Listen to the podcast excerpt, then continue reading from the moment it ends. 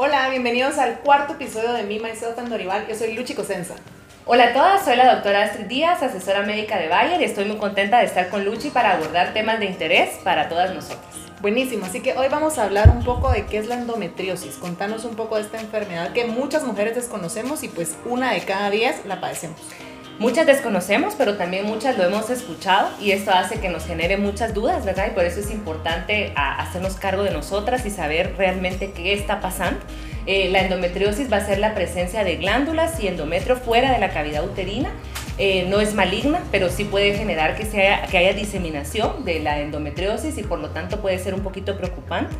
También es importante saber cuál es la incidencia de esta enfermedad para preocuparnos o no preocuparnos tanto, pero es importante saber que la población general eh, puede tener una incidencia de un uno a dos por ciento y en la población infértil sí puede haber una prevalencia o una incidencia, perdón, de un quince a un veinticinco por ciento. Wow, es bastante y más que una vez toma por sentado la salud o no te informas o no sabes qué está pasando con tu cuerpo y creo que esto va muy alineado con tu autenticidad y con quién sos. Y la verdad es de que una autora que a mí me encanta, Gabby Bernstein, le preguntaron en una entrevista como ¿te has convertido en quien siempre has pensado que debiste ser? Y ella dijo, no me he convertido en nada, me he quitado lo que yo pensaba que tenía que ser. Y al final creo que eso se trata, cuando tú tomas en tus manos tu salud integral, tu salud como mujer, cuando empiezas a experimentar estos cambios en tu cuerpo o ves que algo no está normal, tenés que buscar un doctor y hacerte cargo de ti, porque al final de eso se trata, como que siempre estamos buscando el punto ciego afuera de qué me falta, qué me falta, y a veces la respuesta está dentro de ti.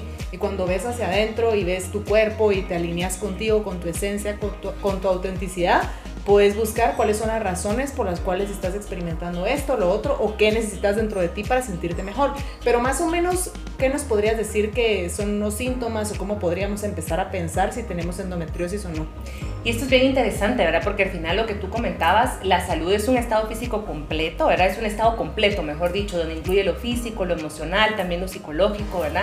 Entonces es importante vernos como un todo. Eh, los síntomas eh, más frecuentes van a ser que el dolor se va a presentar, pero no como en un periodo menstrual, que ese dolor se presenta cíclicamente, ¿verdad? Por eso se llama ciclo menstrual, porque se presenta cada, cada ciclo el dolor. En el caso de la endometriosis no es así, el dolor se puede presentar en todo momento y esto hace pues que nos llame la atención realmente que algo está pasando en nuestro cuerpo y debemos hacernos cargo y ver qué está pasando, consultar a un médico para, para saber qué, qué es lo que tenemos, ¿verdad? Es importante destacar también algunos de los síntomas, aparte del dolor que ya lo habíamos comentado, ¿verdad? Que se pueda llegar a presentar no en cada periodo menstrual, sino que se pueda llegar a presentar en cualquier momento. Que en algún momento podemos llegar a, a presentar dolor al tener relaciones sexuales, también algunas personas infertilidad y sangrado uterino normal, este sangrado excesivo que nos está diciendo que algo está pasando en nuestro cuerpo y debemos de, de buscar ayuda. Me encanta que lo digas de esa forma de puede ser, porque a veces tal vez podemos ir con algún doctor y de una vez nos bloqueamos y pensamos que vamos a ser infértiles o que nos va a pasar esto. Y en lo personal, pues yo tengo endometriosis, yo soy parte de esa estadística y creo que algo que me ayudó mucho fue alinearme con mi autenticidad. Soltar el juicio, porque a veces tenemos muchas ideas de qué es la enfermedad, entonces tengo esta enfermedad autoinmune, ¿qué me va a pasar? Y creo que cuando abrazas la enfermedad y te aceptas como sos, que es parte importantísima del amor propio, te puedes hacer cargo de ti. Y eso es lo que queremos con este podcast también, como informarles la parte científica y biológica de tu cuerpo, pero también esa parte amorosa de todo va a estar bien y sí puedes hacerte cargo de tu salud y de tu enfermedad, que al final para mí eso fue como una recuperación de vuelta al amor propio, de aceptar que también era una parte genética que no puedes controlar y que no es como, bueno, ¿por qué tengo esto? Así pasa y así funciona el cuerpo, que es maravilloso y perfecto, y también alinearte con tu autenticidad, con quién sos, con quién quieres ser, hacerte cargo de tu salud, que creo que a veces somos expertos en todo, menos en la salud integral de tu cuerpo. Entonces cuando empiezas a conocer cómo funciona, alimentación y todo esto es súper importante. Y me gusta mucho que digas lo de la infertilidad, porque a veces las mujeres pueden toparse con eso y les puede afectar mucho. Entonces contanos un poquito más de ese tema.